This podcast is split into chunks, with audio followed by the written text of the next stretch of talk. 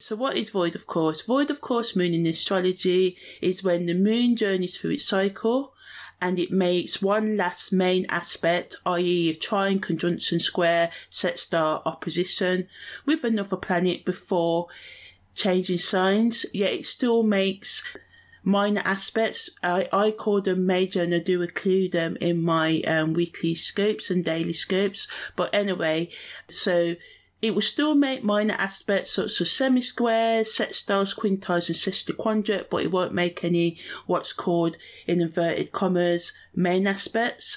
When the moon enters void, of course, it can be a time of uncertainty and confusion for many. Because of this, some astrologers suggest it may be best to delay things during the moon void of course period.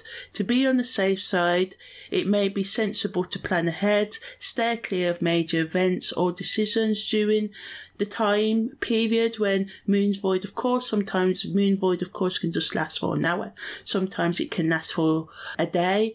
If you can it's a perfect time to take some time out to reflect and relax if you feel affected by the moon void of course period in astrology, the moon represents our emotions and innermost feelings, so this is especially a vulnerable time for some people, especially for those with strong cancer or water energy, Pisces and Scorpio in their chart.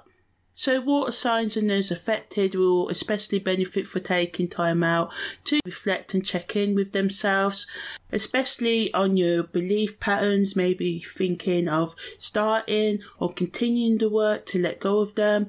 Excellent time to practice mindfulness and to be open to the universe lessons for you, giving gratitude, even though it can be a challenging time. It can also be a powerful one if we use moon void of course periods as a perfect opportunity to cultivate our inner strength and wisdom.